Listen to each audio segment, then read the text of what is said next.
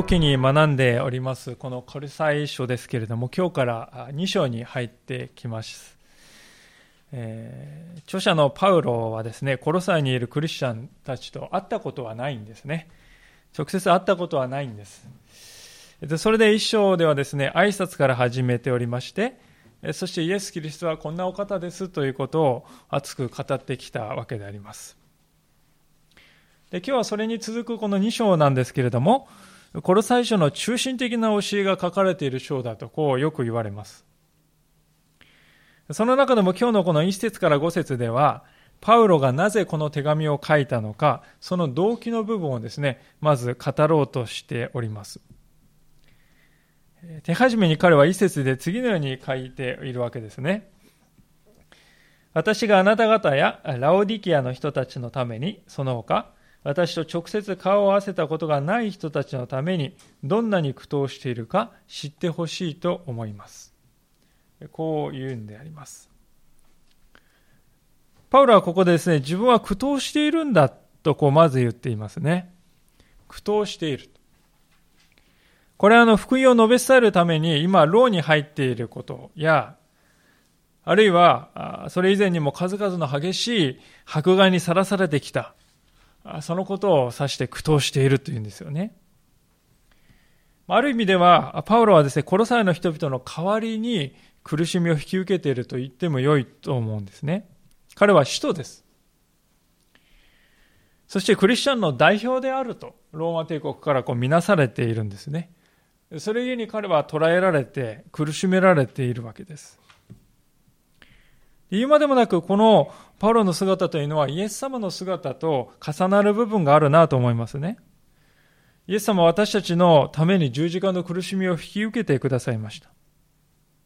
本来それは私たちが背負うはずだったその苦しみですが、イエス様は主であるがゆえにその全てを代わりに負ってくださったんです。パウロはもちろんそのイエス様の恵みを知っていましたから、私は喜んで苦しみを引き受けようと、引き受けることができたわけですね。では、あの、喜んで引き受けているのなら、なぜですね、私が苦闘していることを皆さん知ってほしいって言うんでしょうかね。どんなに私が苦しみに遭っているか知ってくれ、見せびらかしたいんだろうか。いや、そうではないですよね。そうではなくて、コロサイの人々に誤った教えに対する備えが必要だということを知らせるためにであります。言うならば、保護者としての使命感からこれをしているんだと。私事になりますけれども、24年前に、えー、私はあの親元を離れて、仙台で一人暮らしを始めました。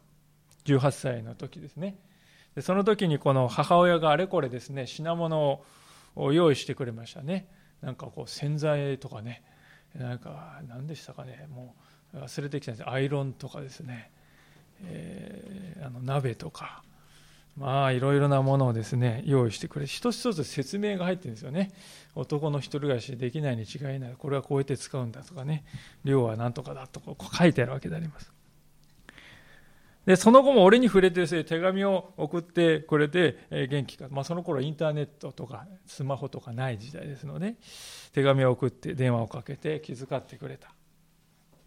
まあいろいろ問題に直面するであろう息子のためにあらかじめ対処できるよう助けようと。まあそういう親心ですね。パウロがこの2章において行っていることもこれと似ているんであります。彼はこの2章で何を語っているかっていうと、クリスチャンの力を奪い取るですね、いろいろなこの誤った教えというものがあるよと言うんですよね。殺さない人々はそのような誤った教えに惑わされてしまわないようにと、親心から、えー、しているんであります。でその惑わされないために、パウロはまず一番大事な原則があるんだと。その原則を語るわけでありますが、それが2節に書かれていますね。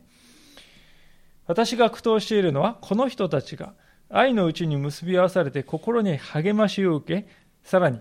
理解することで豊かな全き確信に達し、神の奥義であるキリストを知るようになるためです。パウロはここで誤った教えに対処するために3つの大切なことがあるというんですよね。教会がもしこのことがきちんとできているのなら、その誤った教えに対処できるんだというわけです。第一のことは何かというと、愛によって結び合わされて励まし合うということですよね。まあ、ニットのあのセーターなどはですね、縦縦糸と横糸がこう絶妙に折り合わされて作られる、作られますので、丈夫で長持ちします。まあ、そのようにこの愛というものによって結び合わされる交わりが教会の交わりなんだとパウロは言いますよね。この愛というのはもちろんキリストの愛のことです。キリストの愛というのは何でしょうか？それは与える愛ですよね。私たちは教会というものにですね来るときによくこう考えるんですよね。教会は私に何を与えてくれるかなとこう考えることがよくあるんではないでしょうか。教会は私に何をしてくれるだろうか。まあそういうふうに考えるわけです。でもそのように考えてみますと、もし教会は自分に何もしてくれない、与えてくれないと思ったら、やめたとなるんですよね。いや、そうではなくて、私は教会の中で、兄弟姉妹に何を与えられるだろうかと考える。皆がそのように考えてここに集っていくならば、この交わりというのは本当にさらに素晴らしいものになっていくだろうとこう思うんですよね。原則の第二は全く確信に達することだと、パウロは言います。人間というものは不思議なものでありまして、自分で自分に対してですね、信じ込もうと、信じ込ませようとすることができてしまう生き物なんですよね。自分はもう分かっている。これしかないんだ、これなんだ。そのように思い込ませることで、あ、私は確信しているんだ。うん。そのように感じようとしてしまうわけですよね。ここでパウロがしかし語っているのは、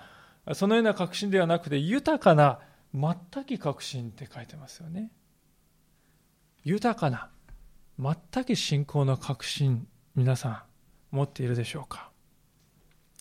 信じ込もう。無理をしている、そのような人の確信というのはですね、豊かなものにはならないんですよね。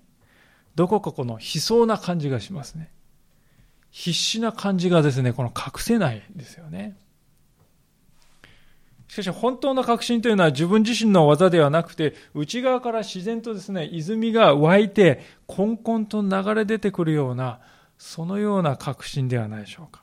パウルがここで、豊かな全く確信と言っているのは、そのようなですね、本当に心の中から泉が湧き出して、私に確信を与えている。私が無理をして自分を信じさせようとしているのではないこんこんと私の中からそれが湧き上がるようにして与えられていく。それがパウロが目指しているという確信ではないでしょうか。3番目の原則は何かと言いますとそれはキリストを知るということです。キリストを知るというのは、これはですね、キリストを個人的に知るということですね。私たちはキリストについて一般的なことは知っている。でもキリストご自身はよく知らない。そういう人が案外多いのではないかと思うんですね。パウロはイエス・キリストは神の奥義だと言います。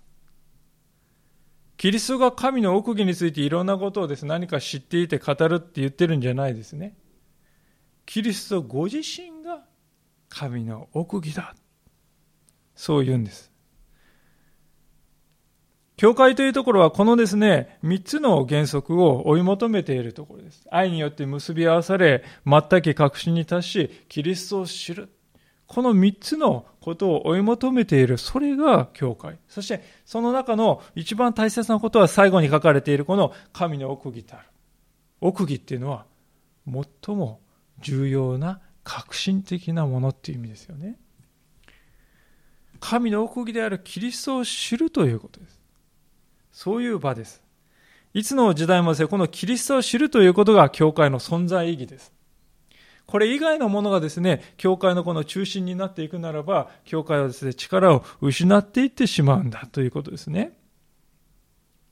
では、どうしてですね、キリストを知るということが教会の中心であるべきなんだろうかと。まあ、その理由がですね、3節でこのように語られておりますね。このキリストのうちに知恵と知識の宝がすべて隠されています。ある仲介者はですね、この3節をコロサイ書の中心だと言いましたね。それくらい大事なことを語っているんだと言っています。キリストのうちに知恵と知識の宝がすべて隠されている。すべてと書いてあることに、ぜひ皆さん注目していただきたいんですね。これは何を意味しているかというと、知恵と知識の究極はキリストであって、キリストを知ったらもうそれ以上はないだろうかと探し求める必要はなくなるということです。皆さん人生とは何でしょうか？人生というのは答えを探し求めて歩く旅だと言ってもいいんではないかと思いますね。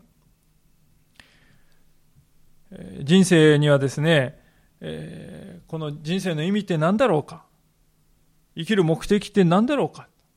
まあ、そのように考えてさまよう時間っていうのは必ずありますよね。しかしパウロは言うんであります。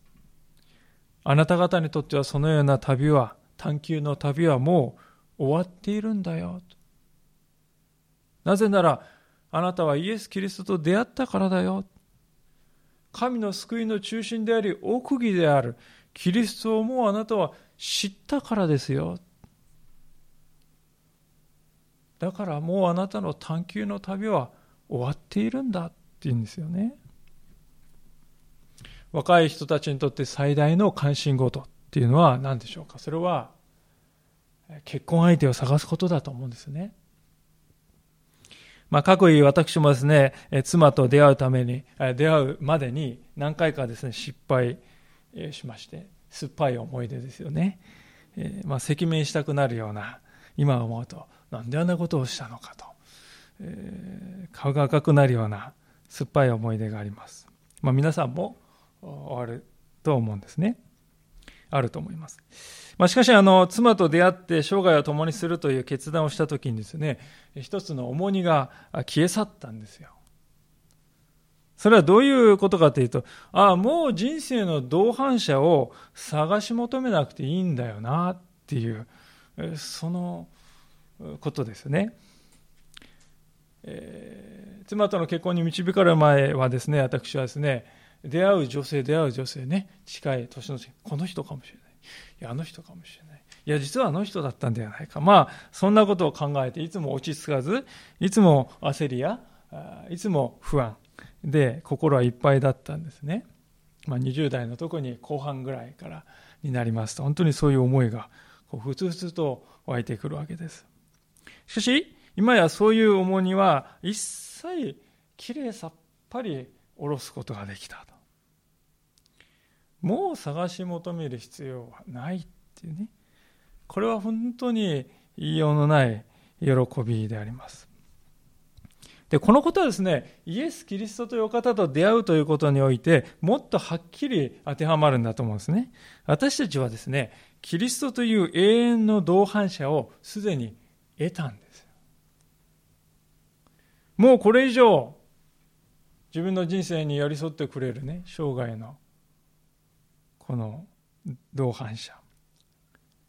真理を与えてくれる相手はどこかと探し歩く必要はない。これ以上人生の死を求めて探求して歩く旅は必要ない。それはもう終わっているんだ。これからはむしろ出会ったそのキリストと共に歩む永遠の旅を心から喜んで歩んでいけばいいんだよと。そういう幸いな時を私たちは今生かされているということであります。まあ、先日、天皇陛下がですね、最後の誕生日、天皇として最後の誕生日だ、記者会見が行われまして、えー、皆さんもごご覧になったことと思いますが、皇后であるこの美智子さんとの歩みについてですね、こういうふうなことを語ってましたね。天皇としての自分の人生の旅に加わって、60年の歩みを共にしてくれたことを心からねぎらいたいと、まあ、涙声に時になりながら振り返っていたわけでありまして、まあ、それは純粋にですね、私にとっては感動的なあの姿だったと思います。まあ、多くの方が同じ思いを抱かれたと思うんですね。天皇としてのこの人生の旅に加わってくれたと。ねぎらいたいと。まあ、それが一番声が詰まるその時だったわけですからね。でこのようなですね、非常にこの麗しい関係でありますけれども、しかし、えー、それであったとしても結婚というものは、やはりこの地上における数十年の間の歩みに過ぎないということも、また、厳然たる事実であります。この数十年を共にしながら私たちは互いのうちにある宝をですね、少しずつ少しずつ発見していくんですが、それでもなお彼はあるいは彼女は永遠の同伴者にはなり得ないのであります。しかし、キリストとの関係は根本的に異なるものです。彼は永遠です。彼のうちには全ての宝がある。私たちは時に愛しているはずの配偶者に傷つけられたり、あるいは傷つけたりしておりますけれども、あるいはまた宝だと思っていたものが実はそうではなかったということに気づく。そういうこともありますが、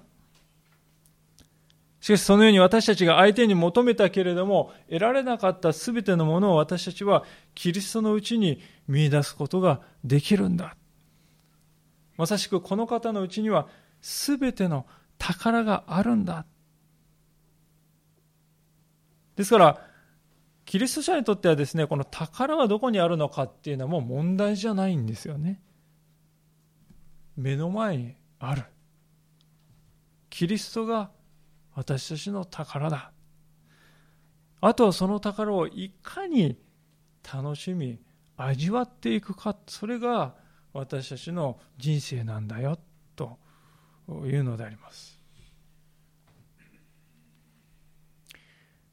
まあ、そのように素晴らしい宝なんでありますけれども、パウロはその宝がですね、面白いこと言うんですよね。隠されていると言うんですよ。隠されていると。なぜ隠されているって言うんでしょうか？神様は出し惜しみして、えー、分かりにくくするためにわざとなんか見えにくく隠したんだろうか？いやそういう意味ではもちろんないですよね。神様は何も隠さないです。いやむしろこれはあの宝という言葉に関係があると思うんですよね。宝っていうのはその辺にこうポーンと投げ飛ばしておくんではなくて大切に大切に保管していくものそれが宝です。ですからこの隠されるっていうのはですね、適切にこの保管するということと結びついてますよね。ですからこれは結局のところ何を言っているかというと、キリストのうちにそのような全ての人々が求める最高の宝があるんだと、そういう意味なんだと、この隠されているという言葉は、そういう意味だと中華、ある中華書は言ってますが、まあ、確かにそうだと思うんですよね。キリストのもとに来れば、その宝は誰でももらえるんですよ。出し惜しみせず、神様はですね、キリストという宝を求める人の全てに与えてくださる。誰一人例外なく、手を差し伸べて、くださいといったものには全て与えられる、それが聖書が語っている素晴らしい福音です。まあ、その上でですけれども、私はこの隠されている言葉という言葉にはもう一つですね、実にこの象徴的な意味があるんじゃないかなと思うんですね。と言いますのは、聖書がこれほど明らかにキリストという宝が誰にでも開かれてますよと言っているのに、実際にそれを求める人がですね、少ないという現実がありますね。私はそういうですね、状態を指して隠されていると言っているようにも思うんですね。まあ、実際の第二コリントの4章の4節というところをちょっと開けてみたいと思うんですが、コロサイ書からちょっと戻っていただきましてですね、えー、3、40ページほど戻っていただきまして、第二コリントの4章の4節というところに、このように書かれているわけであります。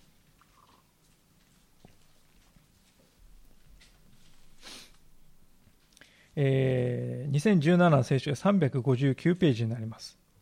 第2コリントの4章の4節えー、それではお読みいたします。彼らの場合は、この世の神が信じない者たちの思いを暗くし、神の形であるキリストの栄光に関わる福音の光を輝かせないようにしているのです。えー、この世の神が信じない者たちの思いを暗くし、キリストの福音の光を輝かせないように、まあ、いわば覆って隠しているっていうんですよね。つまり、隠されているというのは、この人間の側に原因があって、そのようにこの映っているということなんですよね。まあ、少しあの話が脱線いたしますけれども、大学の時にですね、私がいた研究室では、人間の目がですね、どのように情報を理解しているのか、まそれを理解して、コンピューターに応用しようという研究を行っているところでありました。まあ、私も学生としてゼミにですね、参加して、何度も何度もそのゼミの中で先輩や先生たちが言ってたことはですね、印象的だったことは、人間の目に映っている情報は、脳が全て理解しているわけではないんだよということでしたね。人間の目に映っている情報を全てですね、人間は理解しているわけではないんだと。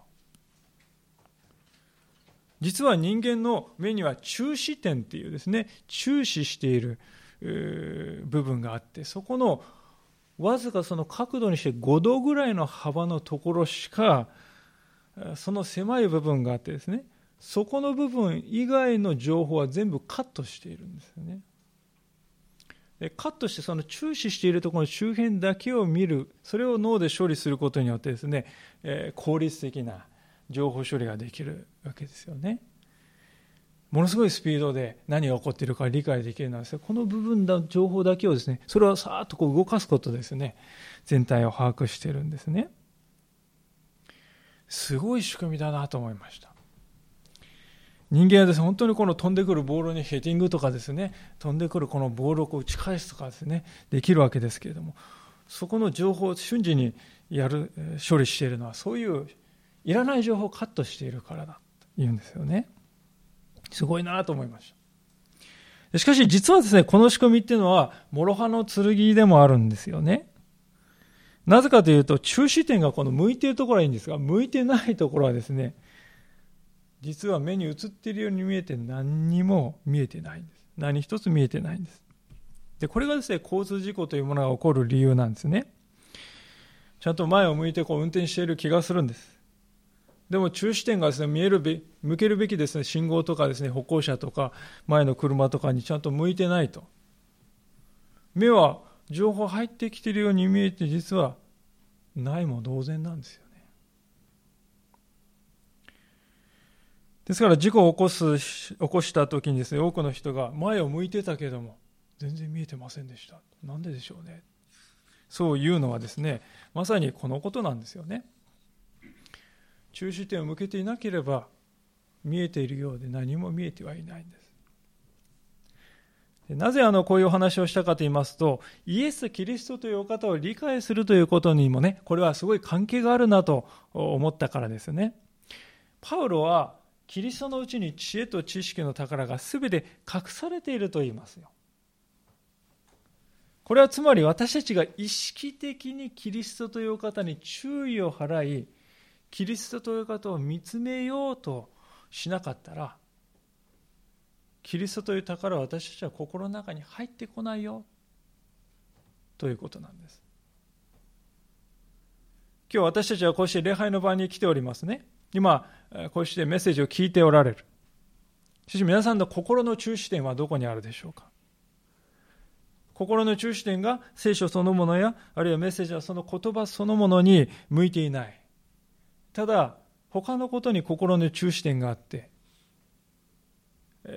メッセージは聞き流している。もしそうであるとするならば、その人はキリストを理解するということはできないでしょう。キリストを、私たちがキリストという宝を味わうためには、このお方を私は見るんだ。注視するんだ。このお方に心の注視点を向けるんだ。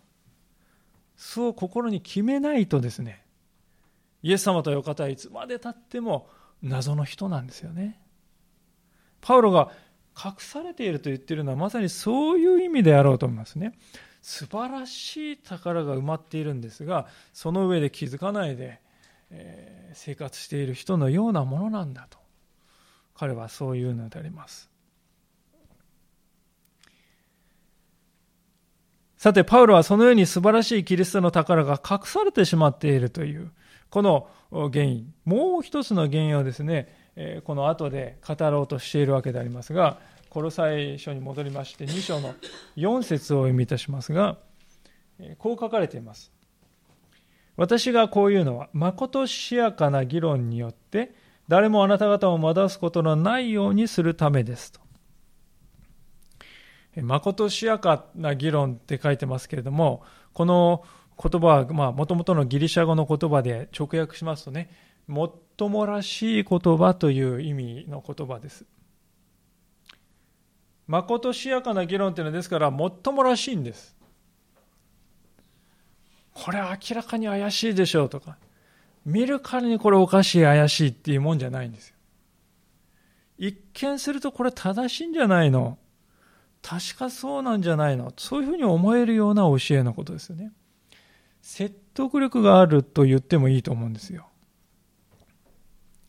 私があの常々感じていることがありますけれども、それはですね、実に多くの人々がこの説得力があるということ、確かそうに思える教えだということ、それが正しい教えなんだと勘違いしているなということですね。自分の理性に訴えかけてくる教えだ。うん、これは自分の経験や自分のですね、考えていることにピタリと合致する。うん、そういう論理的なものを持っているな。それが、だから真理なんだ。まあ、そういうふうに考える傾向ってね、私たちは強く持っているんじゃないでしょうか。まあ、もちろん私は理系の研究者でもありましたので、そういう姿勢というのは基本的な大切なものだと思うんですね。しかし、その理系的な研究をするときにやる方法がですね、神という方を考えるときにまで無条件に当てはめていいかというと、そうではないと思うんですよね。先日ですね、ある生物学の学者の方がこういうふうに言っているのがとても印象的だったんですね。それはどういう言葉かというと、人間は月に行けるようなすごいロケットを作れるが、未だにメダカ一匹作り出すことはできない。人間は月に行けるようなすごい巨大なロケットを作れるのに、未だにメダカ一匹作り出すことができていない。本当に何かこう、なるほどと思いました。確かにそうだと。人間の知性というのは本当に限界を知らず素晴らしいものでどこまでも理解しているように思えるんだけれども小さいメダカ一匹作り出したことはないそのような人間の理性がどうして全てをお作りになった神という方を理解できるだろうかとできないだろうですから私たちはこの自分の理性というものを神にしてはいけないなとこう思うんですよね。そもそも皆さん聖書が語っています。イエス様についてのですね記録や証言というのはですね控えめに言っても人間のこの理性からするとねどこか異質なんですよね。皆さん一体世の中にいろんな宗教がありますがどこの宗教がですよ？犯罪者として処刑された人物を救い主として崇めてるんですか？どこの教えがですねその処刑された人物が軍隊が厳重に封鎖していた墓から復活したそういうそう主張してしかもそれを信じなさい。そんなことを言ってるでしょうか？聖書は言ってるんですね。そのように。最初にですからこれを聞いた人は率直に言って戸惑いますよ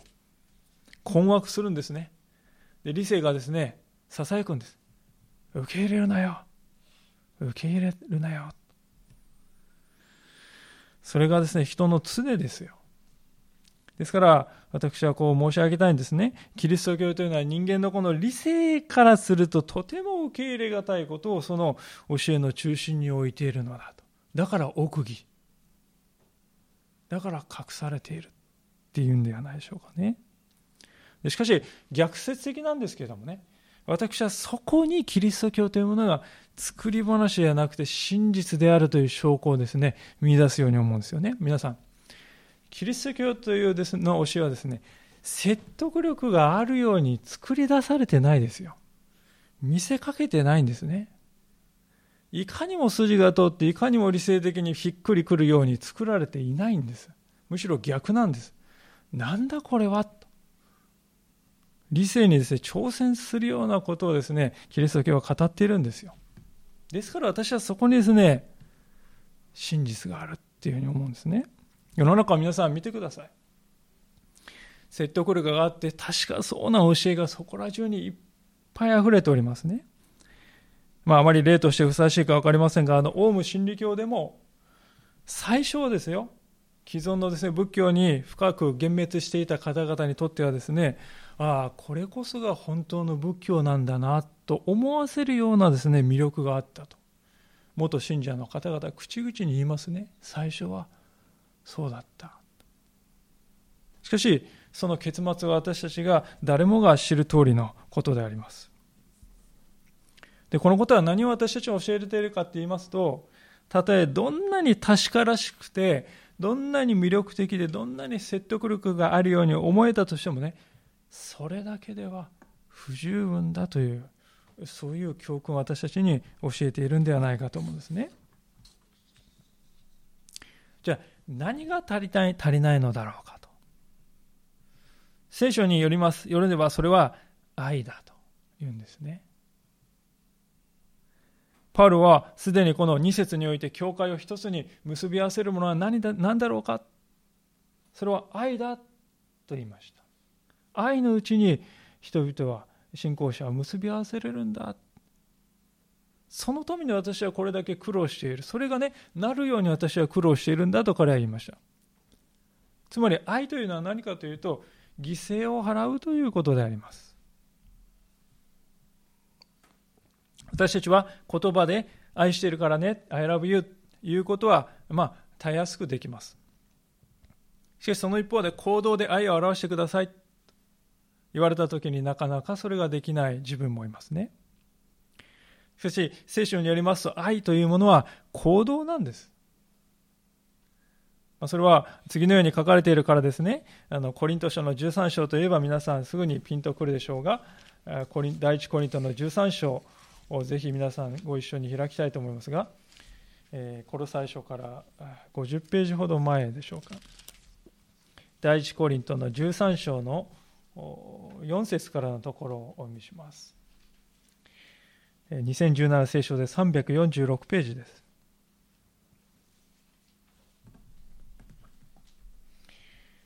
第一コリントの13章の4節からのところをお読みいたします。愛は寛容であり、愛は親切です。また人を妬みません。愛は自慢せず傲慢になりません。礼儀に反することをせず、自分の利益を求めず、苛立たず、人がした悪を心に留めず、不正を喜ばずに真理を喜びます。すべてを耐え、すべてを信じ、すべてを望み、すべてを忍びます。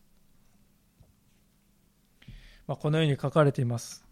これが愛なんだと聖書は言うわけでありますけれども、ここに皆さん上がっているもの一つ一つですね、見ることはもちろんしませんけれども、一つ共通しているのは、これ全部ね、他者との関係においてのことなんですよ。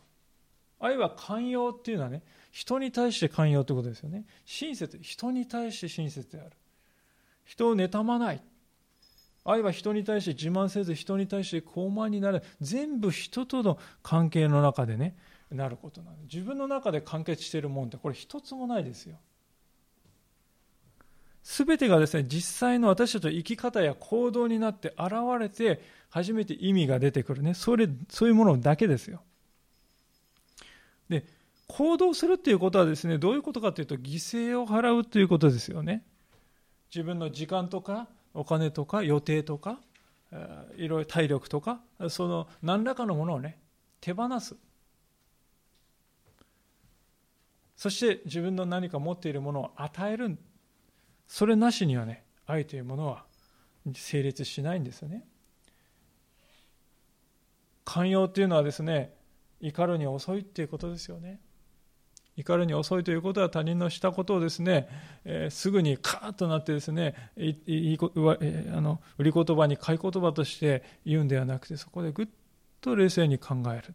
プロセスを一つ置くということですよね。でそれは自分のカーッとなりたいっていう欲望をですね一旦は捨てるっていうことですよ。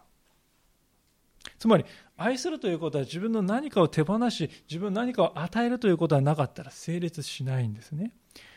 ですからイエス・キリストが私たちに示してくださった愛それは思考のものなんです。神の御子であるお方が死ぬべき運命にあった私たちのためにその命までも与えお救いくださった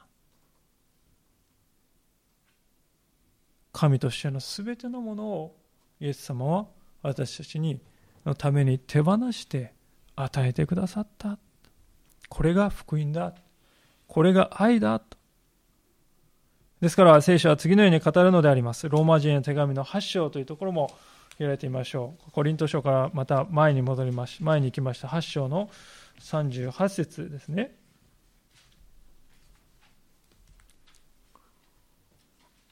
えー、2017聖書311ページです。ローマの8章の38節お読みします。私はこう確信しています。死も、命も、見つかりたちも、支配者たちも、今あるものも、後に来るものも、力あるものも、高いところにあるものも、深いところにあるものも、その他のどんな非動物も、私たちの主キリストイエスにある神の愛から私たちを引き離すことはできません。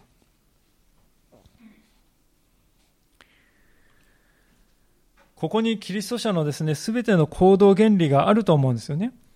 何者も私を神の愛から引き離すものはないんだと。後に来るものもって書いてますよ。未来に何が起こるかわからない。でも後に来るものであっても、それも私からキリストの、私をキリストの愛から引き離すことはないんだ。そう信じてそれを土台として握って生きていくっていうことです。それがキリスト者の人生の中心だということです。確かに世の中を見ますといかにも正しいように思える教えが溢れておりますがしかしその教えがキリストの愛によって裏打ちされていなくてただ人間のそれである。そこから一歩も出ていない。もしそうであるならばそのような教えには価値はないんだと言うんですね。キリストのうちに全ての宝がある。キリストを抜きにしては価値を持たないんだ。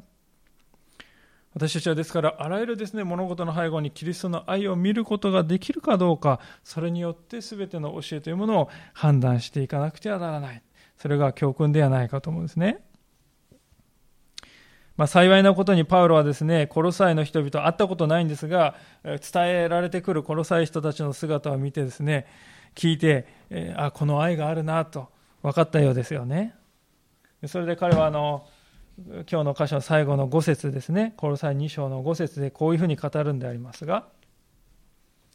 コロサイ2章5節私は肉体においては離れていても、霊においてあなた方と共にいて、あなた方の秩序とキリストに対する固い信仰を見て喜んでいます。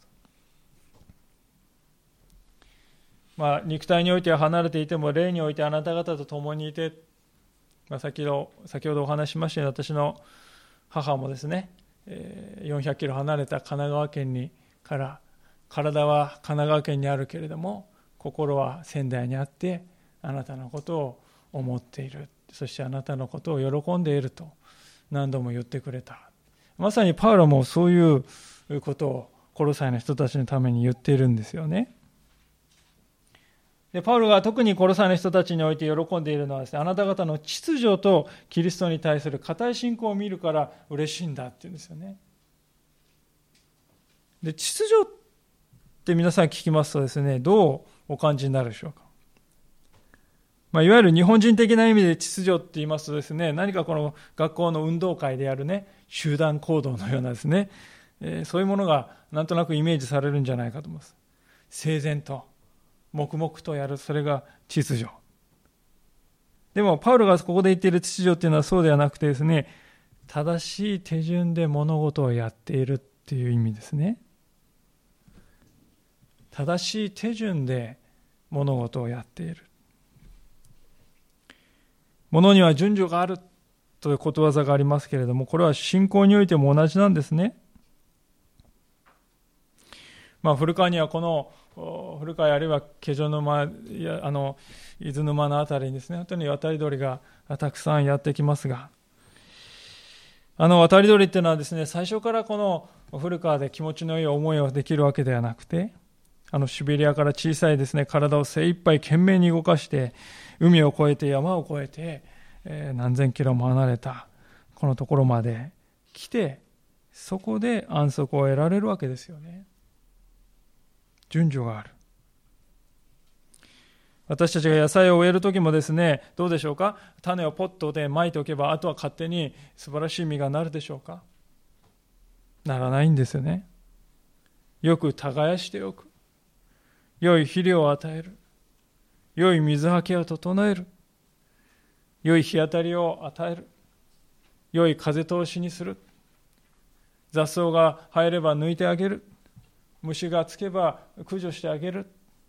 そういう手間を惜しみなく注いだ結果として美味しい野菜ができてきますね。ですから自然界がですね何を教えているかといえばですねなすべき正しいことがある。それを行ったその先に実りが来るということですよね。信仰もですね、これと同じなんですよね。もし私たちが、あ、コロサイの人たちのように固いイエス様に対する信仰を持ちたいと思うのならば、やるべきことをやる必要があるということですね。ある神学者はですね、そのことを次のようにまとめていまして、うまいなと思ったんで、ちょっとご紹介したいんですけども、こういう言葉を言ってました。クリスチャンでいるということは、自転車に乗るようなものである。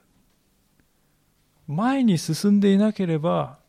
倒れてしまうっていうんですよね。あ、なるほどなと私は思いました。自転車にですね、乗るときこう進んでいる限りは安定してですね、こう行けるんですが、止まったらもう右か左かに倒れるほかないですよね。ですから、私たちはですね、日々やはり御言葉を読み、御言葉について学び、そして探求していく。日々一歩、また一歩と進んでいくということは本当に大切なことですね。で、それを怠っていて、キリストへの信仰だけがどんどん強まっていく。これはないですよね。ですから、結局のところ私たちにとって大切なのは素直であるということだと思うんです。まずやってみようじゃないか。そして続けようじゃないか。派手さはないけれども淡々とやっていこうじゃないか。こんなことやったってね何になるんだって。先のことをね考える人が多いんですけども。でも先のことは先のこと。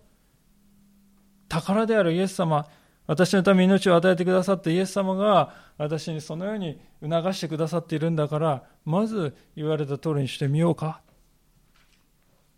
私が熱心にやるんじゃない。イエス様は導いてくださる。イエス様の愛がいつも私の先にある。イエス様のなさることは確かじゃないか。そこにより頼んでいこうじゃないか。まあ、まとめればですね、安心して、お任せして、ついていくっていうことですよね。パウロはですね、まさにコロサイの人たちが今そういうふうに歩んでいるということを見て喜んでいるんですね。距離を離れていても霊においては共にいるんだよ。そう言って励ましています。会ったことないです。手紙だけのやり取りです。でも、パウロの殺され人のことを思う思いっていうのは、親が遠くにいる子供を思う愛。それよりもさらに勝るような愛で、パウロは殺されの人々を思っている。でこれがクリスチャンの交わりの素晴らしさかなと思います。今日私たちがここに集っていますが、私たちの間の愛はまだぎこちなさを残しているかもしれませんね。しかし、私たち一人一人はこのようにして互いを愛して、互いの信仰を喜ぼうじゃないか。もしそのように歩んでいくなら、この教会は愛において一歩成長していくことができると思います。私たちがこの世の中にあって信仰者として生きていくことには戦いがありますよね。いろいろな曲がったの教えがありますし、この世界に溢れていますし、一人の力でそれに立ち向かうということは難しいです。ですから私たちは励まし合うんですよね。こうして共に集うんです。愛によって互いに結び合わされるんです。皆さん、愛するっていうのは一人ではできないですよね。愛っていうのは対象がいて成り立つことであります。ですから私たちは互いに集まって互いを愛する。そして日々共に確信し、共にキリストを知っていく。あ、それが私の生きる道なんだな。パウロはコロサイの人たちがそういうふうに歩めるように奮闘してるよ。苦闘しているんだよ。それを知ってほしいんだ。